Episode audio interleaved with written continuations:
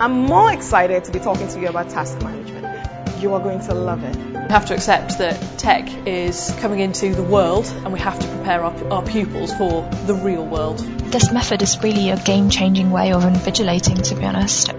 Welcome to the Surpass Community Podcast. Hello, and welcome to another Surpass Community Podcast. I'm Ben Brady, and I'm joined today by Catherine Myers from our legal team. Good morning, Catherine. Hi there, Ben. So, uh, just a, a, quick introduction to today's topic. Um, we're going to talk about some of the new legal issues. Well, I suppose we say new legal issues, they've always been there, but legal issues that have come to light with the uh, exposure to remote proctoring, um, online invigilation that a lot of the world is facing as we are still in this lockdown state with COVID-19 pandemic. Um, and I think what, what's kicked all of this off really, uh, we'll get onto in a bit more detail later, but there have been a few cases coming to the news now that online proctoring has, has started taking off, uh, where candidates are showing their own concerns and there are various other security concerns, things that have all been considered previously, but because this is new to a lot of people, the, the concerns, I suppose, are, are coming about again. Um, so we just wanted to talk a little bit about those. Catherine, I understand that you've also been doing some work with the Association of Test Publishers recently, haven't you? You've spoke on a couple of their webinars and got another one coming up. That, that that's right? right? That's right. And I've also been helping for a couple of years to write sort of art- articles for the ATP bulletins on privacy and. Uh, uh, help to put together various sort of advices, if you like, for people in mainly ATP's audience would be America, mm. but actually they uh, encourage sort of people like myself to write for and contribute from a European perspective. So, so there's lots of ATP guidance on privacy and in particular remote proctoring out there at the moment. Yeah, and uh, I think again we'll touch more on this later, but remote proctoring is a, a, global thing, isn't it? It's not just in your your country of origin, so to speak. So that, it, right. It, there's a lot of crossover. Okay, excellent. So uh, as usual, when we're talking about the different teams um, within the, the Surpass ecosystem, I suppose, uh, I think this is the first time the legal team has actually been involved in one of our podcasts. So, uh, Catherine, do you just want to give us a quick introduction to yourself, your history, you know, what um, what gives you the authority, I suppose, to speak on legal issues and the team that you work with? Yeah, that's fine. So I've worked at BTL in house for just over three years now. Mm-hmm. And before that, I've worked in house at other places and in private practice. And I was a specialist IT, data protection, and IP lawyer in private practice before I came in house. Mm. And I've, I've been doing that about 15 or 16 years now. So yeah, so a good uh, good length of experience there.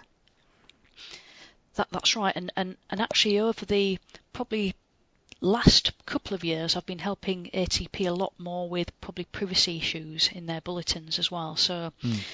online proctoring has uh, raised a lot of privacy issues, so, so very uh, interesting from a as a data protection uh, specialist mm. um, at, at, BTL to sort of uh, research these issues and help ATP help ad- advise our customers really. Uh, so although I normally work for BTL, uh, we have a concern that our own, uh, and we look after our own customers at BTL, so we'd hope uh, and be able to guide them on what the ATP guidance is and what the industry standard best practices for uh, use of online remote proctoring to hmm. make sure that it's uh, legally stands up really. So there, there are privacy concerns that have been raised, certainly during the COVID outbreak, uh, mm. that are relevant to our customers. So we'd aim to use this knowledge that we've got to really help our customers, point them in the yeah. right direction, make sure they're using online invigilation in a in a legally sound way. Yeah, I feel I feel like we're in very good hands from that description. Um, and you're not a lone wolf on the team either. There's, there's another two members of our legal that, team as well that are right. working on this. So it's, it's not just about um, us, as in BTL, and our legal responsibility. Uh, a lot of what we do is assisting the Surpass community out there with, with their legal responsibilities. Uh, okay, so I think what what would be a good to, thing to start off with today then would be um, the type of requests that have been coming in. So what what do you normally deal with in your day to day pre COVID nineteen, and then um, what what do we what are we seeing more of? I suppose now that we are within the the, the COVID nineteen era, as it were. The uh... so pre pre COVID, uh, uh, we've BTL has been offering online invigilation as a bolt-on to its underlying Surpass assessment system for about two years, so since about 2018. Uh, and there's lots of uh, providers out there, so, so, it's by no means we are by, by, no means the only provider. And in the last mm. two or three years, it's probably increased in popularity because it gives candidates a choice, I suppose. It's it's fantastic yeah. for disabled candidates because it gives them the opportunity to take a test in their own home. Mm. Um, so it gives some choice there. Uh, but also during COVID, we've seen it. Uh, actually, a lot of our legal team's workload has probably doubled. I think with right. just uh, the difficulty of so we've seen lots of tests in test centres cancelled mm. uh, since the March lockdown in the UK, and although there are some uh, as we come out of lockdown into September October, uh, some clients might um, continue to use physical test centres, we've seen a, a, very large uptake, probably of at least 10 or 15 customers uh, so, uh, wanting to use online invigilation just really to combat the issues of COVID with students mm. not being able to go to physical test centres, um, being able to stay at yeah. home and get through a test, be it um, a summative test or, or a, a, test to progress their education or, or a, a, test to kind of get a qualification. Um, yeah.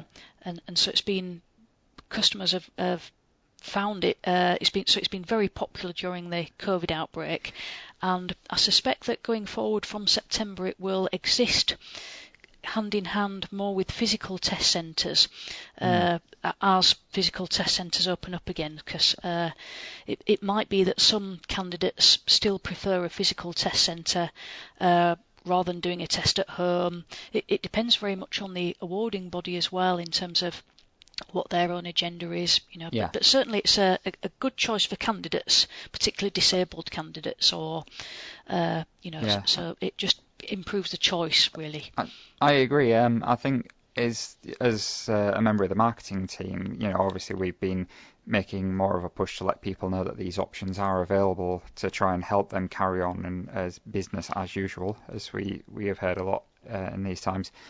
And I think what we're seeing is that it started off as a means to an end, but a lot of organisations have been looking at remote proctoring, online invigilation as an option. However, they've maybe been a little hesitant, you know, sort of trying to work out how it fits alongside their existing test centre delivery, that kind of thing. Are there any regulatory issues? You know, there's all these things that go around in the world of um, high stakes summative testing, and rightly so. Uh, but actually, what we found through our discussions with some of our partners and with members of the Surpass community is actually a lot of the concerns that people had in the first place uh, do do already come into play with their regular concerns about test centres and equivalents and all of this kind of thing. So once they've taken that leap, uh, aside from the, the usual teething issues that may happen with any kind of new new program or new software or anything like that, uh, you know, everybody's thinking actually this is a great idea, and going forward we want to keep doing this. Um, now that segues into our next point, which is that not everybody has been a big fan of remote proctoring. Um, and I think that this comes from, in my understanding, I'm, I'm, glad I've got you here from the legal team, Catherine, because you obviously will understand this much better than I do. Uh, there have been some high profile cases, such as one in the Netherlands, I believe, where students are currently trying to sue their university because the university has effectively forced remote proctoring on them, and, and that is seen as a privacy concern by the students.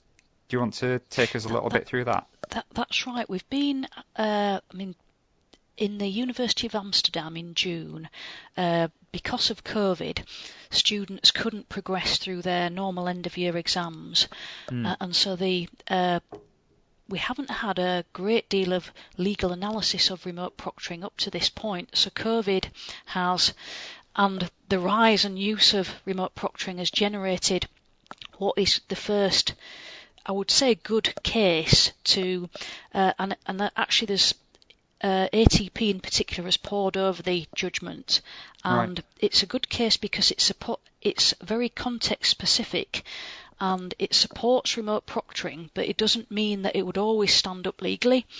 Uh, and and so the university is a public institution, and it has a a written constitution that says we will provide education, uh, enable exams to take place, provide diplomas for those exams, and so it's got to about March or April, and it's decided to use uh, an organisation called Proctorio, which is one of many providers of online invigilation. And it's been very careful in how it's approached its decision making on that. So it's gone out to the university's data protection officer and they've uh, done a what we call a data protection impact assessment. So it's looked at how Proctorio uses and gathers information, uh, how it collects that, uh, and it's written a, a, what is effectively a risk assessment on that against privacy concerns uh, and concluded that it would go ahead and use online invigilation. Because it couldn't do anything else, there were going to be students who couldn't progress to the next year of university or couldn't effectively graduate, and, and so it said, well, I, really need to use whatever my decision making going forward after COVID, after lockdown, to get all these students through the university. Uh, I need to use this now. It's the only thing I can do. And it submitted some. Um, it it said if it didn't use online invigilation, um, it couldn't really guarantee that there wouldn't be cheating. So it submitted some evidence to the court to say uh, if I didn't use this particular software package, I couldn't really demonstrate that students weren't using books or using browsers on their internet. So, so in, in doing online tests at home, there was no guarantee that I couldn't sort of monitor cheating. So, so it's deliberately taken the decision to use an external software package to Yeah. t- uh, try and validate and reduce validate its results and reduce the uh, scope for students to cheat the tests. Um, so it's gone ahead very with very careful considerations about the privacy concerns. It's not uh, consulted with the student body, so it's at uh, its justified necessity and its legitimate interest as a public uh, university to, to do this. And so, so the student council and one student have ob- objected, and the uh, decision has gone to court. Um, and it's it stood up in court in, in the uh, Netherlands because they'd, they'd made a they'd done their privacy impact assessment, so they'd done their documentation.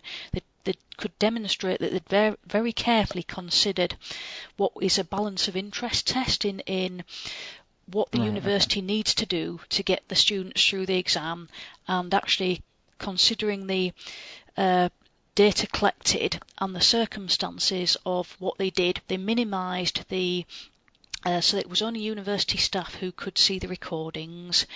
Uh, the recordings were sampled, um, and so they very carefully uh, documented what they were going to do, and the court upheld their decision making on that because they said they've been very careful, they've done a balance of interest test in this risk assessment, and they've justified it in the, on a necessity basis that they couldn't get students through the exams without doing this, and, and looked at their constitution and said, actually, this was justified by their constitution that it says education, public exams, uh, diplomas. But it did suggest that in other circumstances it wouldn't have stood up so to speak, le- legally. So, so it's not a judgment you can say in every context online proctoring would be valid. Uh, Right. you'd, you'd have to, in fact, in the context of the case, uh, because it was a public interest of a public university uh, and, and around that context, it wouldn't really apply to private awarding bodies or private universities. Uh, it, it's not a reason to base and replicate what the university have done for private sector bodies who don't have the same constitutional public interest justification to, and actually necessity uh, when Right, we come out of COVID.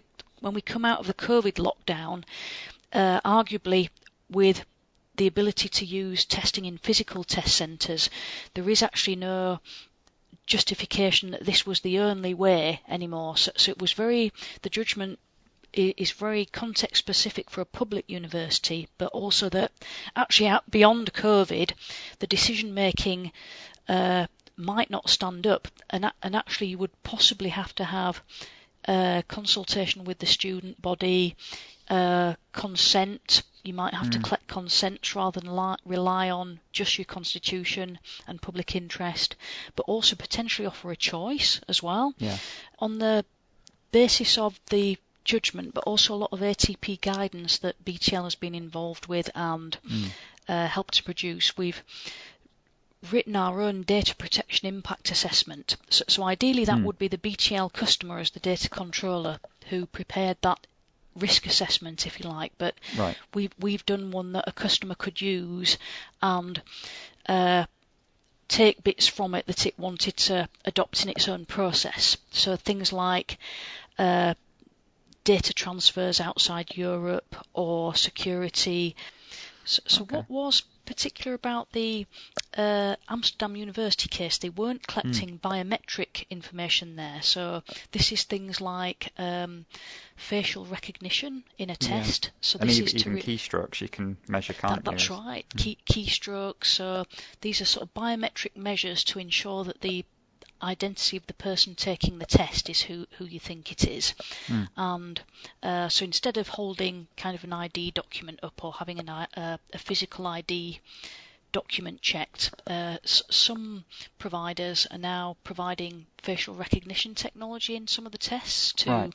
give a, a more accurate and faster assessment of identity. So the Amsterdam University case didn't involve use of biometrics, mm. but we've seen some uh, data protection authority guidance popping up around Europe since the Amsterdam case uh, to say that actually students really need to give cons- if they're going to take an online test using biometrics.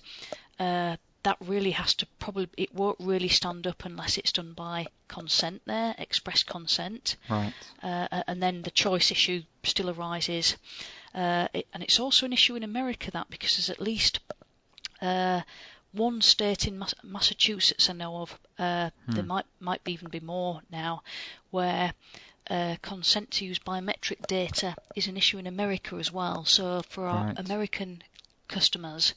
Um, personal data, well, certainly with the passing of the California law in the 1st of July, but mm. also other laws in America where consent for personal data and biometric use so, so, candidate consent would also be needed in some states in America now for this, this, type of if you were using biometrics in, in the test. Right. Okay. And that that's kind of the California one you mentioned. It's kind of like that, their that, equivalent to right. GDPR, I suppose, isn't it, that, for our European right. listeners? And, um, and Massachusetts has um, a requirement on consent to use biometrics of, of an hmm. individual. Mm. Uh, so, so the same issues we're seeing in Europe about candidate consent and choice will start to uh, bubble up in America, I think now. So, um, so as I said, we do a data protection impact assessment, uh, and we're mm. very happy to share our time in with, with customers who we're onboarding to mm. use our processes to really sort of point them in the direction of uh, where they feel comfortable. Yeah. And, and for example, if they didn't want to use biometrics, uh, it would probably mean they couldn't justify a test without candidate consent, uh, or, or, they'd need candidate consent if they wanted to use a biometric um, uh, measurement of some kind in the online invigilation software, right. uh, or, or, how it can, how best to make this kind of testing legally stand up for customers in terms of you know how, how they want to use it in practice, how they want to justify the legal basis of collection uh, of hmm. people's data. And I suppose um, what I know of uh, data protection anyway, that there are all sorts of other things to consider, like you know the right to be forgotten. I suppose does that come into play with something like remote proctoring, or by saying that you agree to be proctored in your home, you you appreciate that data will be kept for a minimum of say six months while it's marked and invigilated and audited and all that kind of thing. How how does that interact? It, it is. So we've uh, um, the data controller has to set the on the video recordings the time it wants to keep those uh, videos of candidates Mm. to make sure it's got through the appeals process or, or done its uh, marking. Um, Mm. Now, in in France, uh, there is some legislation which says that you you can't keep videos of people for more than 72 hours. So Right. in the ATP guidance, uh, one thing to consider is how long you keep things for. And if actually you want to keep things for six months, um, you're probably better justifying that on the basis of candidate consent uh, Mm. and not just legitimate interest or public interest uh, use because uh, the longer you're keeping it, uh, so six months are if you wanted to keep it that long and not have a shorter retention period, um, generally we'd, we'd say you probably need to justify that on the basis of consent. Right. So, I mean, I, what I'm taking away from all of these points at the moment is basically preparation, preparation, preparation. It, it's all about making sure everything is as as lined up as possible, isn't it? Before you start talking to experts like yourself, and just making sure that you've covered off, and then those um, the, those rules, I suppose, are in your consent. So when the candidate comes to you and says, "I want to take this exam," you say, "Yes, you can, but here are the the T's and C's. You have to agree to this." Is that, That, that that's right. in a yeah, nutshell. Yeah, uh, and and you'd probably have to be very clear on what the exam rules were, whether you Mm. could have toilet breaks at home, you know, or, Yeah. or no toilet breaks.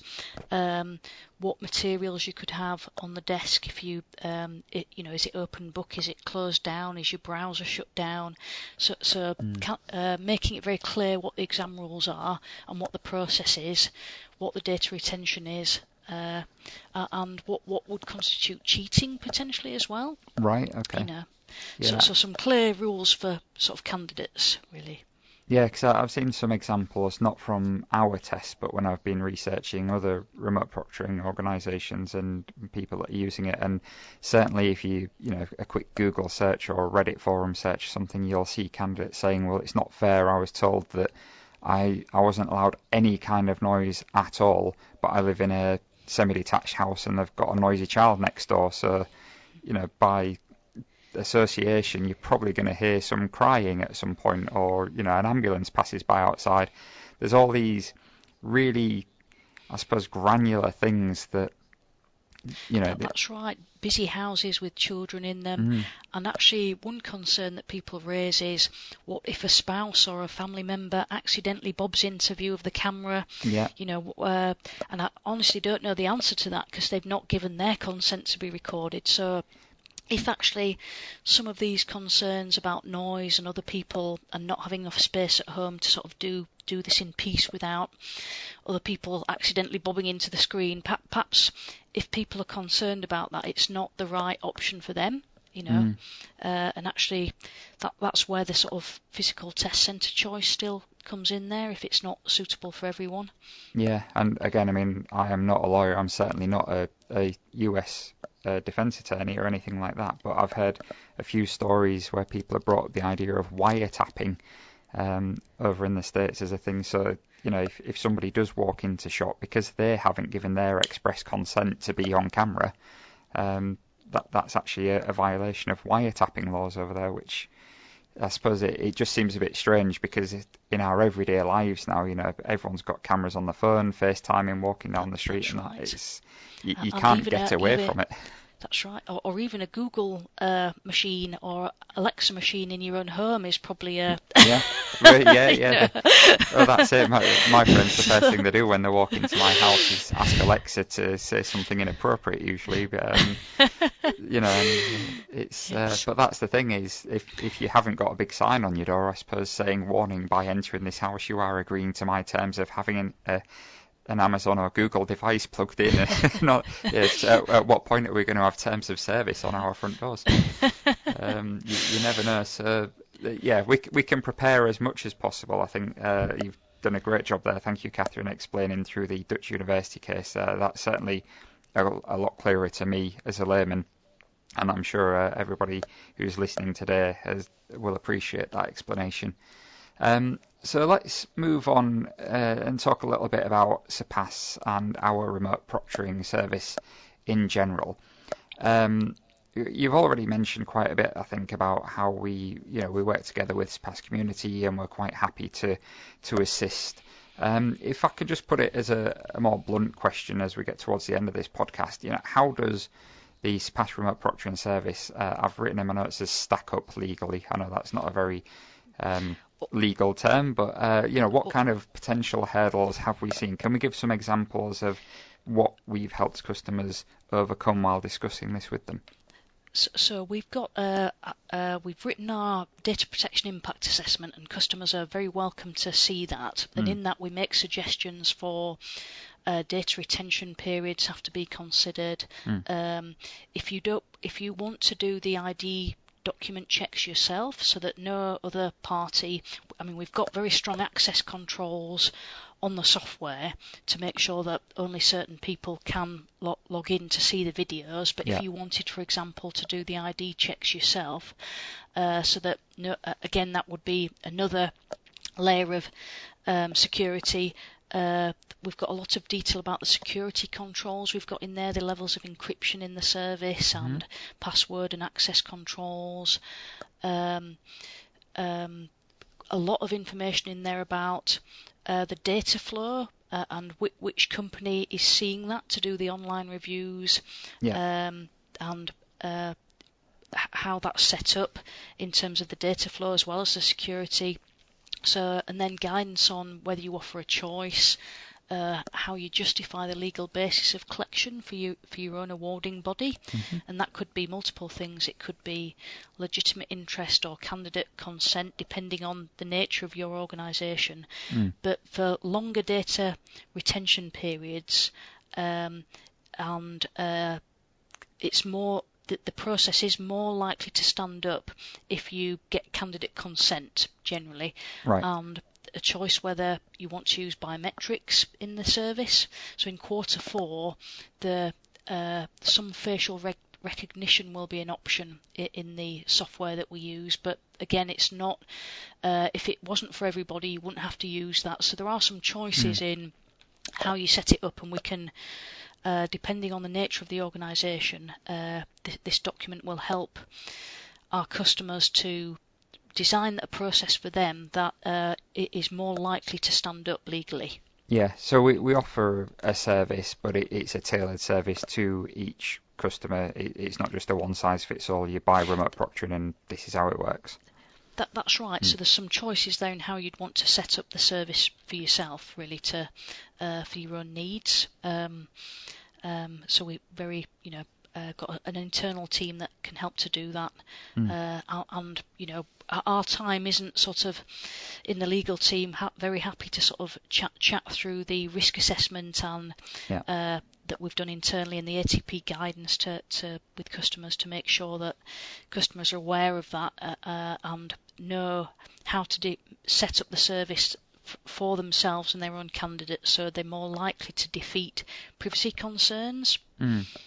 Okay, that all sounds really good. Um, I know that we've got, you know, the Surpass community in general, we encourage collaboration as well.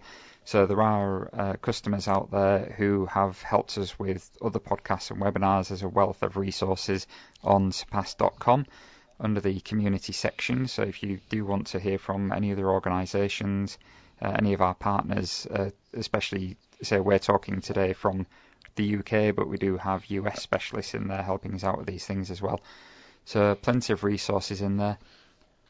Just to yeah. finish off today, then, Catherine. Um, now, the, there's a lot of talk as well of things at the moment uh, about um, is remote proctoring comparable to a test centre experience. So, for example, if one candidate passes in a test centre a, a year ago or a year from now, would a remote proctoring candidate have any grounds to say, well, I did mine during COVID, I, I didn't have the option of a test centre, I want a free retest or something. Have you any any comments um, on that? No, I, I, think if the awarding body, often there's some, um, after everybody's taken their test, there's some adjustment in the marks, isn't there? Mm. So that you've got so many who've got A's, B's, C's, D's, E's, or, or whatever your grading boundaries are. Yeah. So, so I, don't, I don't think it would it's more uh, about privacy concerns. I, I, I, can't see how you could appeal the validity of your test results. It's it's a much Hmm. more difficult basis to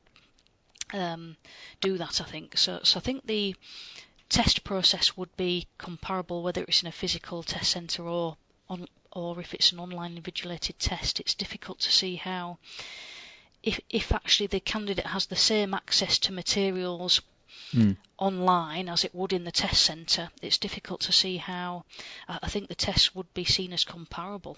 Yeah. Okay. And I think some of our psychometric partners over in the US um, have done studies and and things on this as well, talking about you know the the idea of the psychology of the different area that you're taking the test in, all that kind of thing. So there is a lot of coverage on that um, already. But I, I suppose the thing is to see in in a, a year's time, will we have any cases to go to like the Dutch University one, where people try and um, have marks changed on that basis? It, it'd be interesting that's times, won't it, a year from now? That that's right. Yeah, very very much so. Excellent. So I think we're uh, coming to the end of our planned topics of discussion today. Um, could you maybe just give us a, a quick summary or any closing comments you have, Catherine? So I think um, the guidance, the, certainly the Dutch case that was um, came to light in June it, from the Netherlands, and some European Data Protection Authority guidance that we've had during COVID, has uh, clarified that remote proctoring has to be considered and documented, and has to be a balancing test of you know privacy against expectations of the university. So it has to be carefully documented and considered to actually stand up legally. So although the Dutch university uh, their decision making was upheld, uh, it points to where actually beyond COVID decision making might actually fall down, uh, and so it's not um, a guarantee that all online invigilation is legally sound. It has to the circumstances of each uh, awarding body and the context of the test have to be considered really for, for a balancing test for privacy of the candidate. Brilliant. Okay, uh, right, so that wraps up today's podcast. A, a little bit more formal than usual discussions with the Surpass team, but uh, it's been brilliant speaking to you, Catherine. I'll look forward to speaking to you again in the near future. Maybe next time we can have a bit more of an introduction to the team in general, get a couple of your colleagues on, and we talk about the, the other things that you do apart from remote proctoring. I know you guys are always busy dealing with all kinds of things. Um, but uh, have you enjoyed your time on oh, the podcast you. today? Yes, thank thank you, Ben. It's been v- very good. Thank you very much. Brilliant. And your next webinar, I believe, is with the ATP, and it's an Ask the Attorney session. That's in mid-August. Is that correct? That that's right. Yeah, that's right. Uh, on similar subject matter, I think. So Brilliant. Well, we we always like to recommend the ATP presentations. They always come out with some really good stuff. So thank you once again for joining me today, Catherine. Thank you, everybody. thanks very much. Yeah. Uh, thank you, everybody in the Surpass community who's listened through this far, and we'll be back again with another podcast soon. We hope you enjoyed today's podcast. To keep up with the latest information from the Surpass community, just visit surpass.com. We'll be back soon with another podcast. Thank you for listening.